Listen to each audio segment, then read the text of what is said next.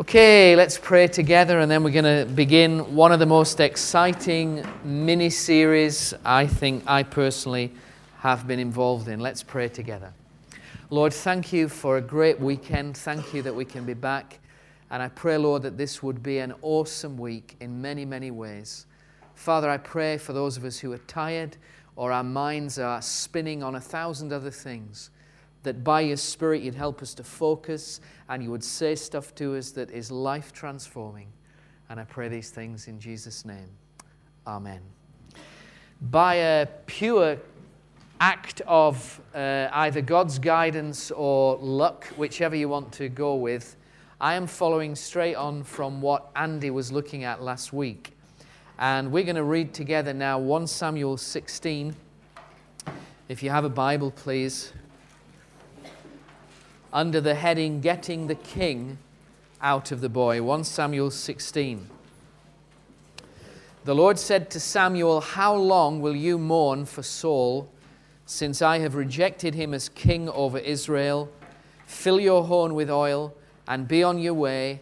I am sending you to Jesse of Bethlehem. I have chosen one of his sons to be king. But Samuel said, How can I go? Saul will hear about it and kill me. The Lord said, Take a heifer with you and say, I have come to sacrifice to the Lord. Invite Jesse to the sacrifice, and I will show you what to do. You are to anoint for me the one I indicate.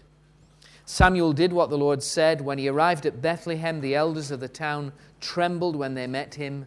They asked, Do you come in peace?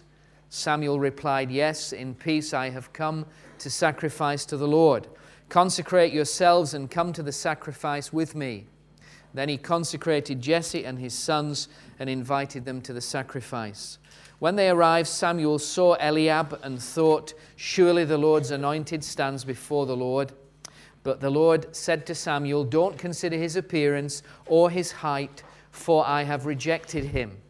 The Lord does not look at things as the way man looks at things. Man looks at the outward appearance, but the Lord looks at the heart. Then Jesse called Abinadab and made him pass in front of Samuel. But Samuel said, The Lord has not chosen this one either.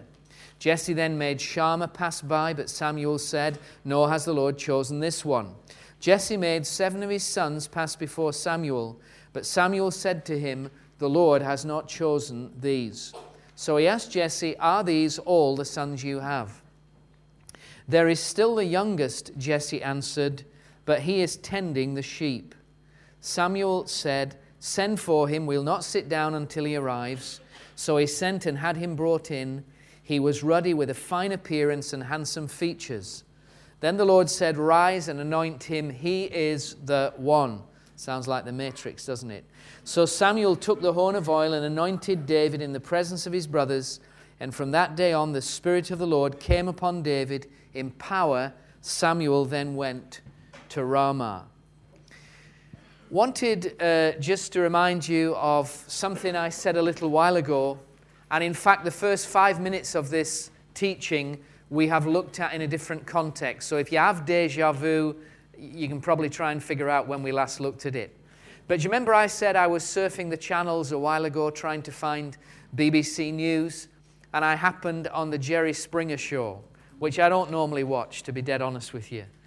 But uh, I was intrigued because there was a woman who was giving this young guy total earache.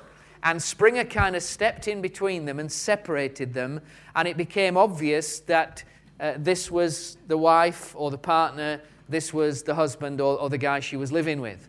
And Springer said to the woman, Why are you so ticked off with this guy? And she said, Look at the guy, he is utterly useless.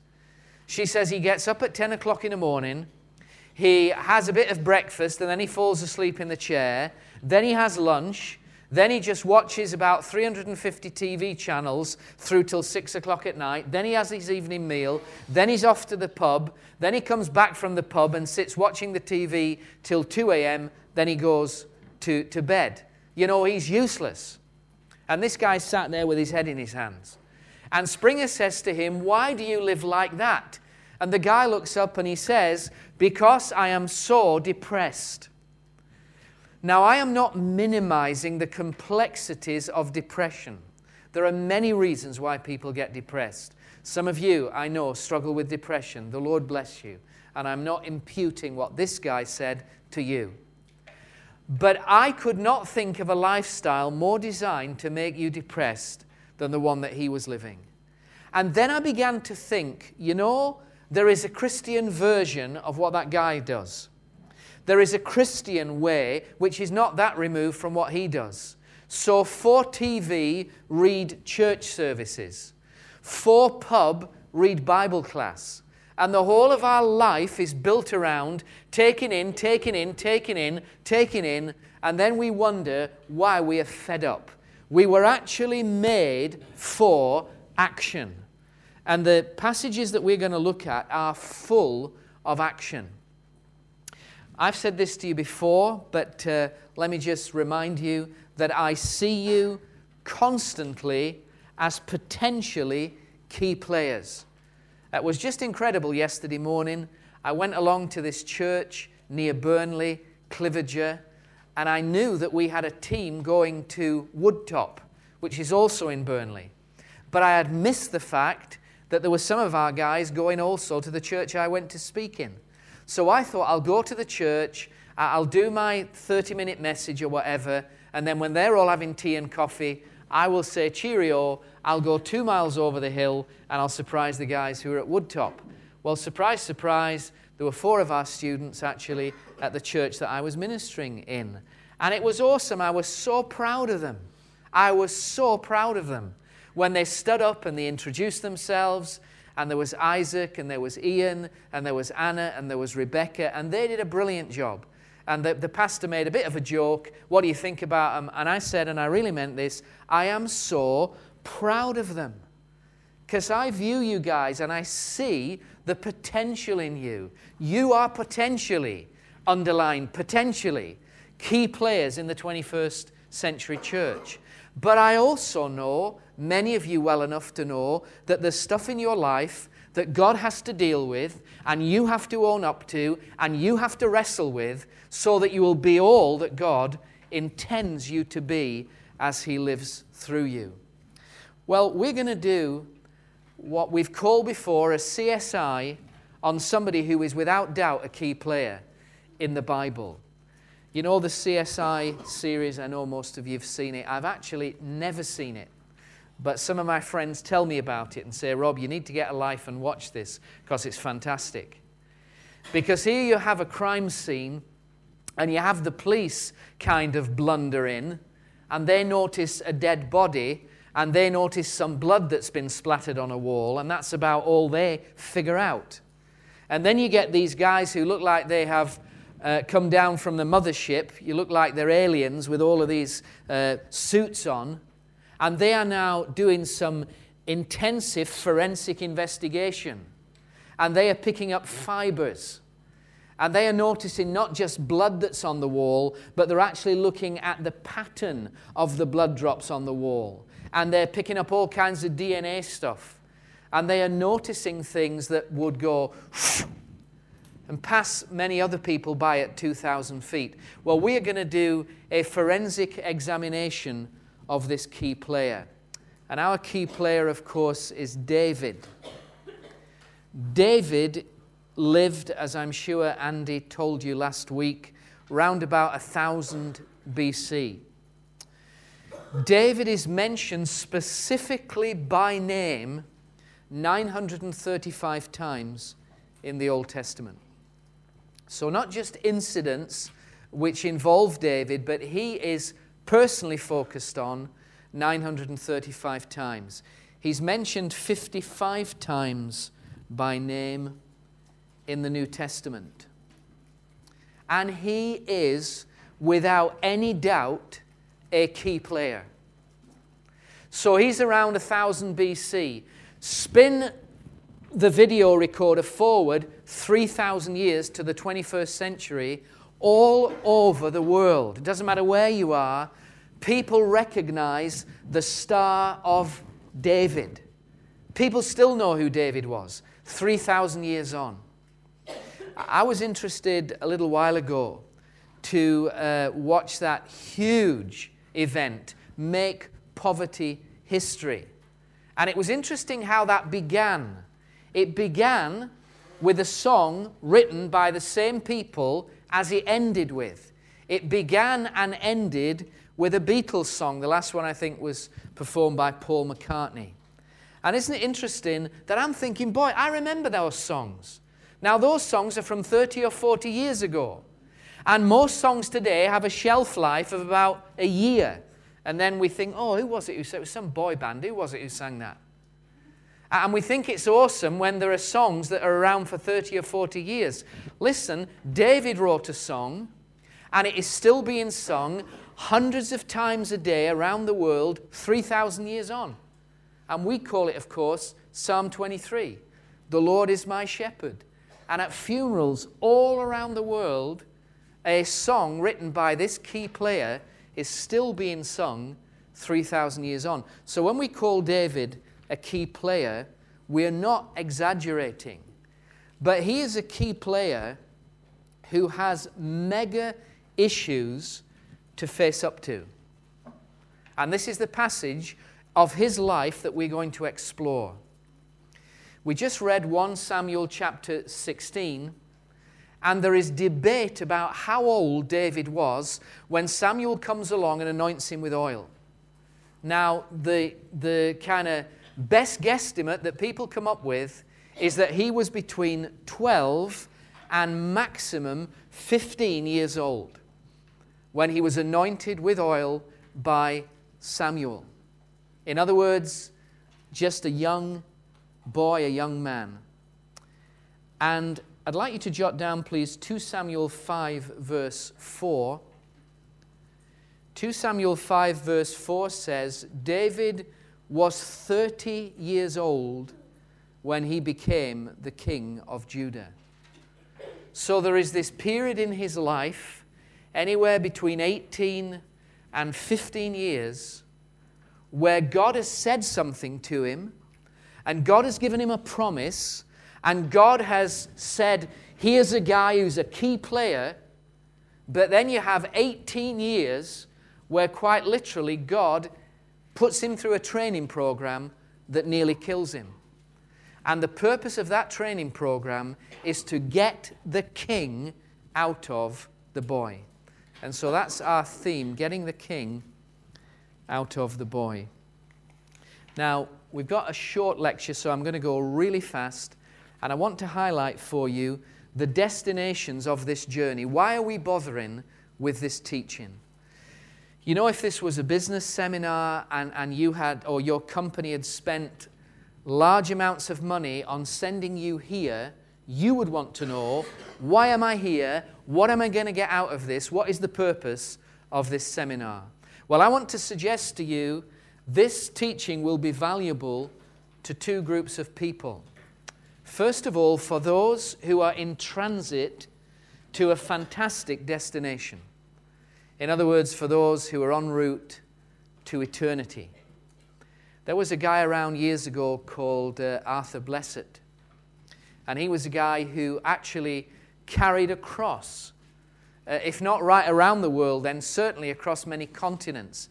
He had this little wheel on the back of the thing, and he would carry it, and he would be interviewed by the media, and he would preach, and he was a great guy. And Arthur Blessitt said one day he was asleep on a plane and the stewardess woke him and she said to him, Sir, what is your final destination?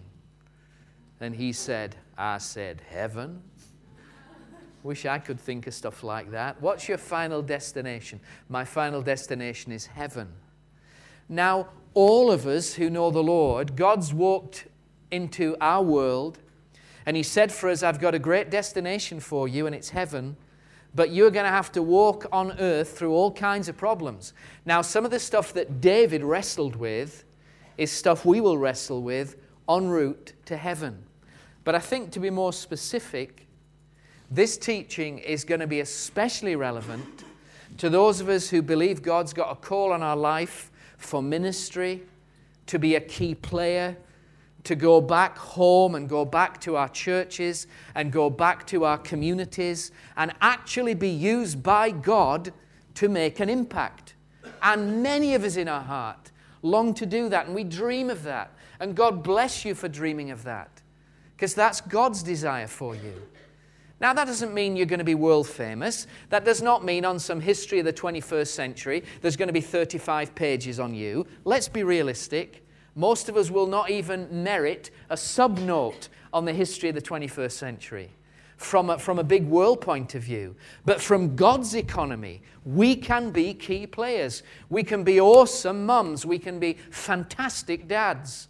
We can be people who just put in a great day's work and impact the place where we are.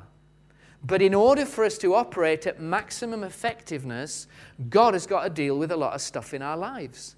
He's got to get the king out of the boy. And some of the stuff he deals with in David's life is going to be very, very helpful to us.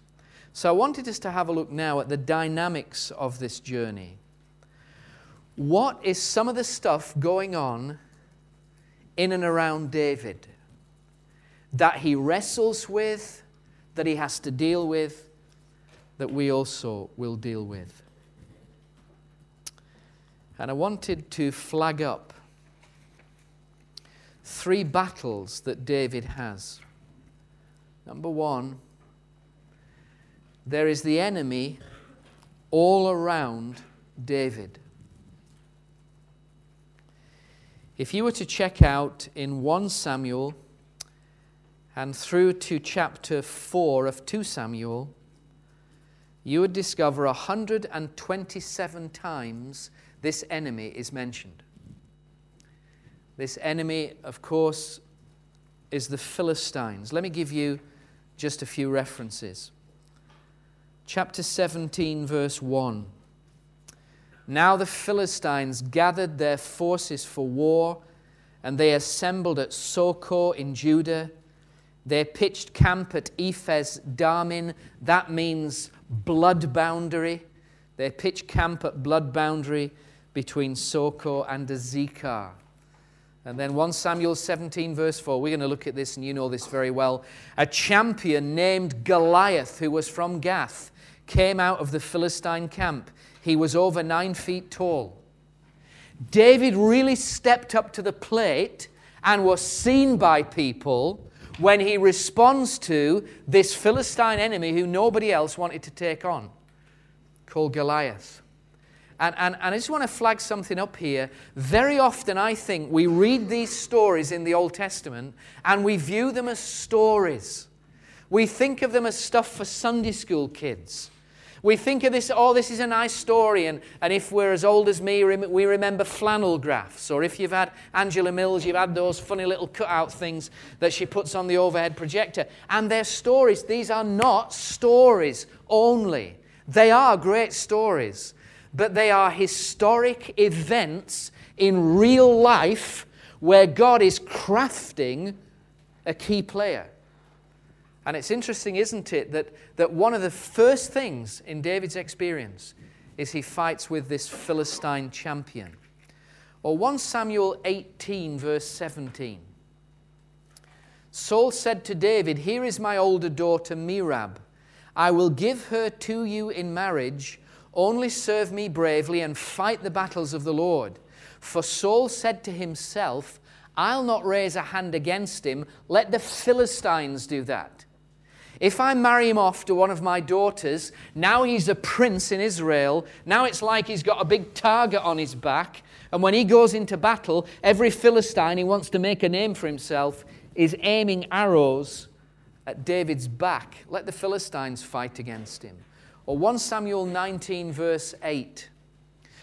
Once more war broke out, and David went out and fought the Philistines. He struck them with such force that they fled before him. See, David is a fighter. Let me give you some other references. 1 Samuel 28, verse 4. These are all key verses. Or 1 Samuel 31, verse 1. Or 1 Samuel 31, verses 8 and 9. Now, the Philistines, of course, were an ancient enemy of Israel. They were a people who lived on the coastal strip to the west of Israel. But they often would try and move into the land of Israel from the south, and sometimes they would go around, and pincer movement would try and get them from the north. They are an ancient enemy who, when Israel was not walking with God, would reclaim territory that Israel had battled over. The, the Philistines actually remind me of why I don't like gardening. I hate gardening. There are certain things I love to do, and there are some things I hate doing, and gardening is one of them. Because you go out and you work really hard in the garden, and you pull up all the weeds, and you do all the stuff, and you mow the grass and all the rest of it, and then you leave it for four or five weeks or whatever, and you come back, and all the weeds are moving in again. That's why I hate gardening. Well, the Philistines are like this. They are an enemy all around who wouldn't go away, who kept coming back. And when Israel was not walking with God, they beat Israel. I wonder if there are things around you, habits, kind of things you run to, stuff you get into, that when you're not really walking with God, they take over and start to beat you again. Well, David knew all about that. But then there's another enemy. An enemy actually mentioned more than twice as much as the Philistines. And this is an enemy alongside David. And this enemy is King Saul. If the Philistines are mentioned 127 times, Saul is mentioned 307 times, so more than twice as many times as the Philistines. And he is by far the biggest enemy and the biggest problem that David has to struggle with. Saul actually, although he starts out admiring David and liking him, and we're going to read about that in our next lecture, and although he has ambivalent, changing feelings towards David, the, the underlying thing that is going on in Saul's heart is hatred of David. And we'll check out why he hates him and all the rest of it. Let me just give you some verses to support that.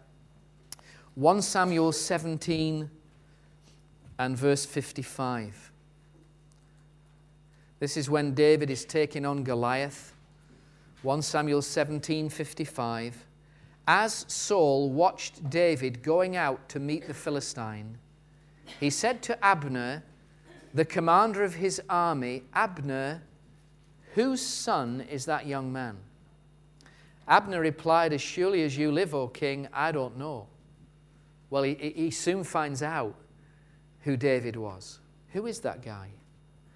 Or 1 Samuel 18, verse 6. When the men were returning home after David had killed the Philistine, the women came out from all the towns of Israel to meet King Saul with singing and dancing, with joyful songs, with tambourines and lutes. As they danced, they sang a song that haunted David. Here's what they sang Saul has slain his thousands, and David his tens of thousands. Saul was very angry this refrain galled him. They have credited David with tens of thousands, he thought, but me with only thousands. What more can he get but the kingdom? And from that time on, Saul kept a jealous eye on David. Or chapter 18, verse 29. Saul became still more afraid of David, and he remained his enemy for the rest of his days. That was 18, verse 29, or 19, verse 10. Saul tried to pin David to the wall with his spear, but David eluded him as Saul drove the spear into the wall. That night, David made good his escape. Or 1 Samuel 20, verse 33. This is talking about Jonathan, not about David. Jonathan was Saul's son and David's best friend.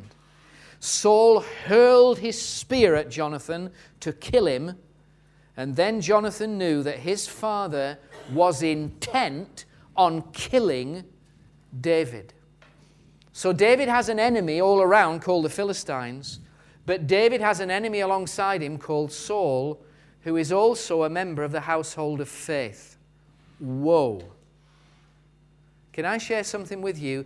Some of your biggest battles and fights and things that keep you awake at night and stuff that screws you up inside will be other Christians. I've been a pastor for 25 years, and some of the biggest battles I had as a pastor were not with the world, was actually with people in our church. I was talking at a pastor's meeting about a month ago, they had a breakfast, and everybody there, everybody who came, were pastors. And I talked to the guy who arranged the thing. And I says, How's the church going? He says, Robert, it's going fantastic. He said, We have about 300 people coming now. He said, But I stand up on a Sunday morning and I look out at the congregation. He said, And I can see 20 people in our congregation scattered around who want to take me out. They want to get rid of me. He said, And some of the biggest battles I have are some of the dynamics and the agendas and the stuff going on in the church. Well, David knew all about that. This isn't sort of some story. Saul is actually literally trying to take him out, he's trying to kill him. And yet, God used that dynamic to develop David to be an awesome king, the way he dealt with a man who was literally trying to kill him. And then there's another enemy, of course, and this is the enemy inside. This is David himself. The Philistines are mentioned 127 times, Saul's mentioned 307 times. David having problems with David is mentioned 400 times. David having problems with David is mentioned 400 times. You know, one of the things that uh, used to actually discourage me when I was about your age is I would read Christian biographies. And I would read about some of these people who God used, and they were so different to me. The stuff they struggled with, the kind of ways they blew it, the areas where they weren't fantastic were never mentioned. And these guys were super saints, and I thought, well, there's very little chance of God using somebody like me because I'm nothing like that. Well, as I read more honest biographies, I discovered they were nothing like that. I discovered that they had all kinds of quirks to their personality and all kinds of things that they struggled with. So David could kill Goliath, of course he could, and we all know about that. But I wonder how many people know that David spent several months with spit running down his beard, doodling on the side of a gatepost in Gath, pretending to be an absolute flake. That's what David does. That's where he gets to. David was a guy who could actually run a protection racket and then be willing not just to kill one man, but to kill an entire community because they weren't willing to pay him for the protection racket he'd been running for them. You all know about David and sleeping with this woman, etc. I mean, David did not have everything together.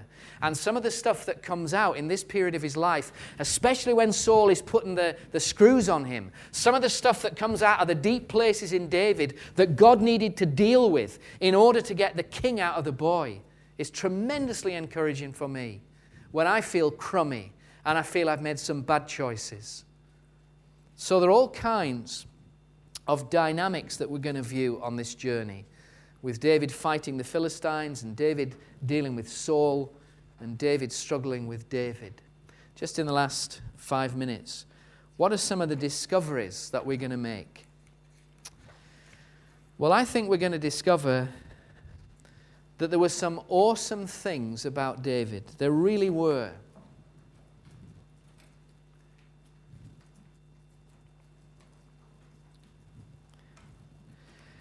David makes some awesome choices.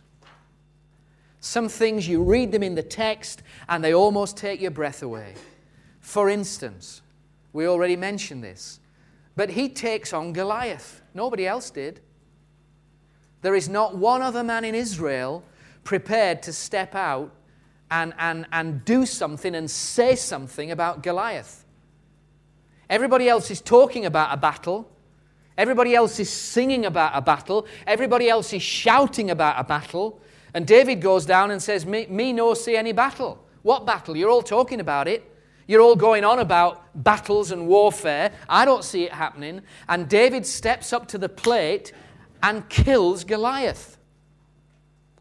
Later on, we're going to see how David is in a cave with his mercenaries, his elite soldiers.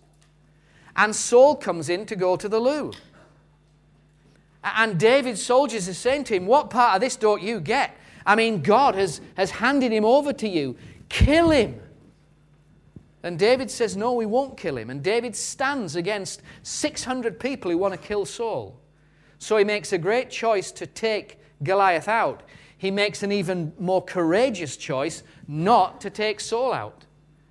Two chapters further on, and Saul's come with, with some elite soldiers to, to kill David. And God sends this deep sleep on the entire camp. All of Saul's men fall to sleep, fall asleep. Saul's asleep. And David goes down with Abishai, who was some piece of work. Abishai was a guy, a real fighter. And Abishai has a spear and he stands over Saul. He says, Let me at him, just one swing at him, I'll pin him to the floor.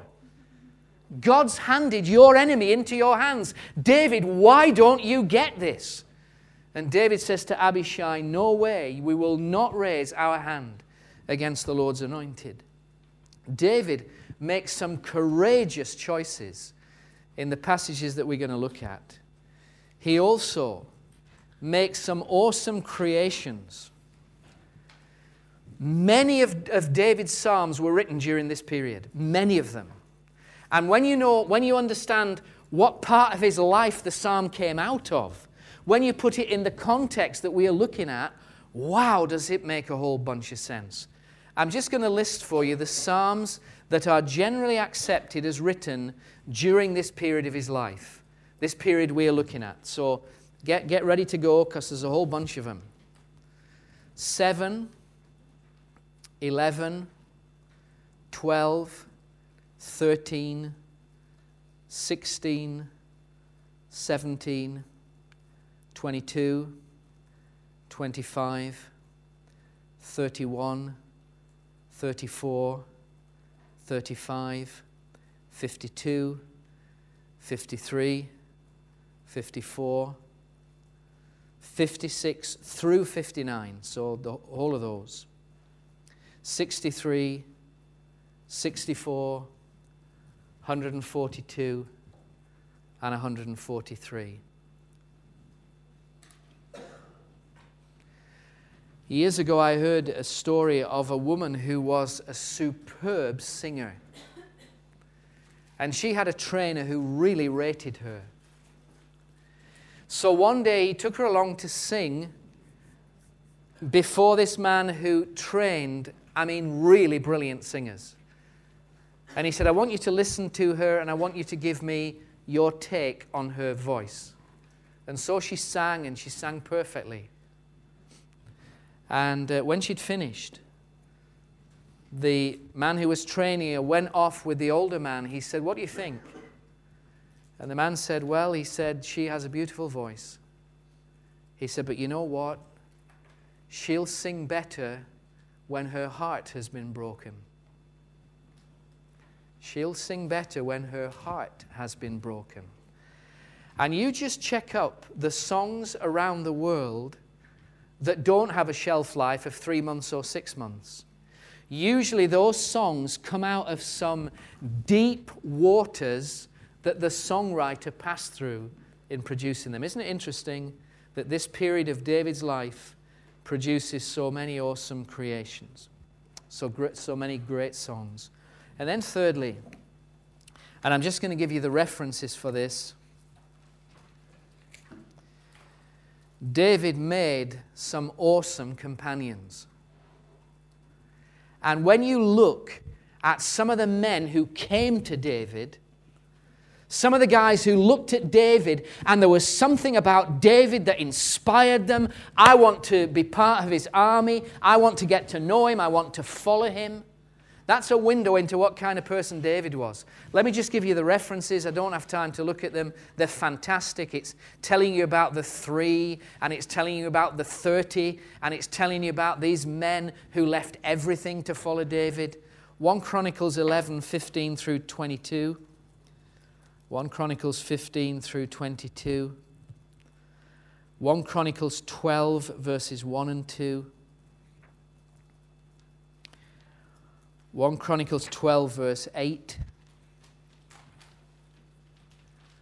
1 Chronicles 12, 14. And 1 Chronicles 12, verse 22.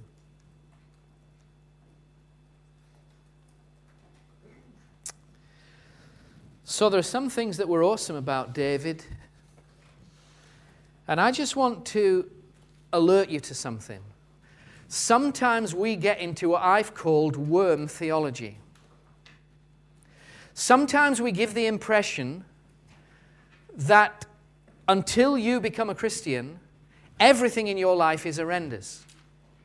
There's nothing in your life of any worth whatsoever and when you come to Christ, all of that needs throwing on the scrap heap. And it's only what God, by His Spirit, produces in you that is of any value. In my opinion, that is an overemphasis on something that's very important. And we'll look at the very important in a moment. It isn't true that everything in your life is awful. There was stuff in David's life that was awesome. Before God's Spirit ever came on David, he was a fantastic fighter. He was a brave man. He was a warrior, even though he'd never been on a battlefield. And we're going to look at that in our next but one lecture. Don't throw everything on the scrap heap. There's stuff in your life that has the potential for God to get hold of it and really use it. Now, how God does that, we're going to look at. So, there was some stuff about David that was awesome. There was also some stuff about David that was awful.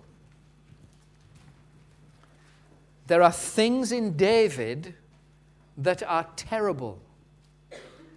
I personally think that David was a very accomplished liar. Just left to his own devices, he was great at lying. And we're going to see that. It seems to me that much of his life, David had problems with sex he marries three women in the passages that we are going to look at. And goodness knows how many women on the side he has because there are kids all over the place when you come to the end of his life. So there's some stuff about David that is not that great. And so I wanted to end this just by reminding you of a word in the New Testament. And it's a wonderful word. It's the word pure.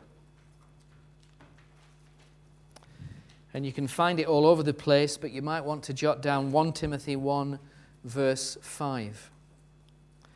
1 Timothy 1, verse 5, where Paul is reminding Timothy of the purpose of good teaching. The purpose of great teaching is not that you have a degree, although degrees are great.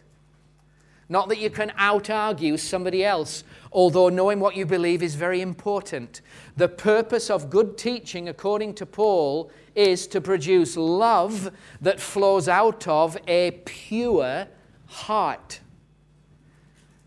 And God's interested in a pure heart. Now, that word pure is used in three ways.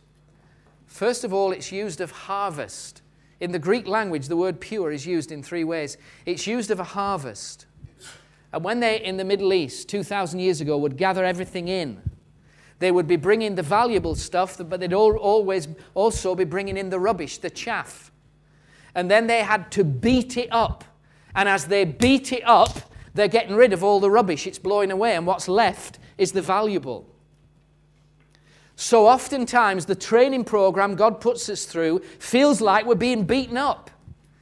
This isn't fair. This hurts. Why is this happening? And God's saying, Because I want to produce in you a pure heart. That's my purpose. I want to get rid of the rubbish in your life. The word pure is secondly used of precious metals. Metals that have gone through the fire and all of the rubbish has floated to the surface. It's been brought from deep within the mix. It's come to the surface, it's been skimmed off. So now you have gold or silver or something that's really precious. And interestingly enough, the word pure is also used of soldiers in the Greek language. I'm told in the United Kingdom, for every hundred people who apply to join the SAS, the Special Air Services, the elite soldiers of the British Army, for every hundred, once you've gone through all of the training programs, there will be about five who make it. And we've put these guys through agony so that what comes out the other side is the real thing. Well, that's what our series of lectures this week are all about getting the king out of the boy. God dealing with this guy in a very painful way so that he fulfilled his potential and became a key player. And you're not going to have to work hard to connect with this. We're going to have to work very hard not to connect with this. 2211, let's take a 20 minute break and then get ready to rumble.